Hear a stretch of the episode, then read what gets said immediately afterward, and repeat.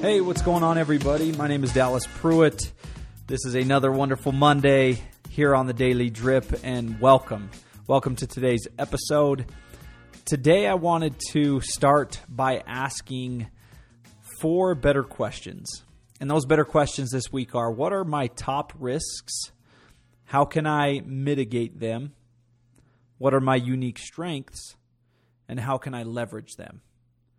Look, today is a reminder for everybody to start this week off as you head into a new day, starting a new week. I want you to ponder these better questions and remind yourself that the objective is to survive long enough to see the rewards of your advantage accumulate.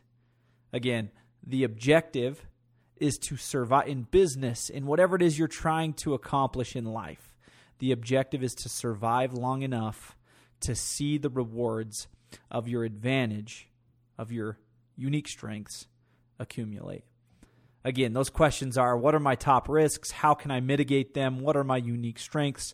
How can I leverage them? Look, your ability to thrive hinges on your ability to provide value, the value principle, right? And look, no matter what it is you're attempting to achieve and accomplish, it's going to be difficult and it's going to come with its with its risks.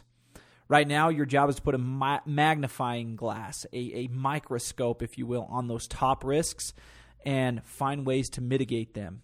And again, as always, hone in on those strengths, those unique strengths only you have, only you and your team can provide individually and collectively. And then leverage those things to the maximum capacity possible. Again, I'll repeat it one more time as we close out and you start your week off here.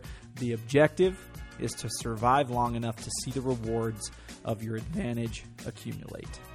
Hopefully, you're able to grab something of high value, broaden that perspective, and hit the ground running this beautiful Monday. Have a great one, and we'll see you guys back here again tomorrow.